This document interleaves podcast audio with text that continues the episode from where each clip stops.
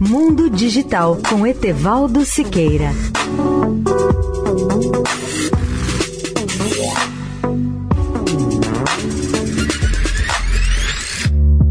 Olá, ouvintes da Eldorado. Há 10 anos, o uso de robôs na agricultura era quase ficção científica. Hoje se torna realidade. Os fabricantes de máquinas capinadoras robotizadas dizem que elas podem reduzir o uso de pesticidas e fazer parte de um sistema alimentar mais sustentável.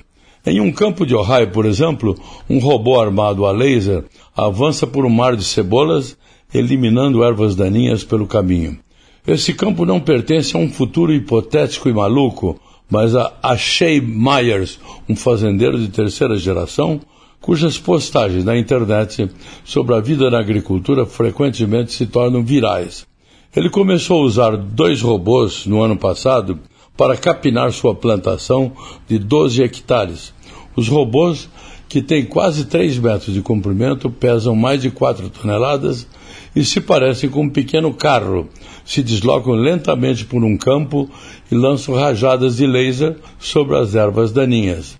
Por microsegundos, podemos observar essas explosões de cores avermelhadas e vemos a erva se acender quando atingidas pelo laser.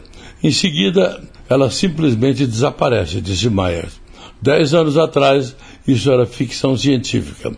Além dos sons de motor, os robôs são quase silenciosos e a cada um pode destruir 100 mil ervas daninhas por hora, segundo a Carbon Robotics, a empresa que os fabrica. Leia o artigo especial sobre o tema no portal www.mundodigital.net.br. Etevaldo Siqueira, especial para a Rádio Eldorado.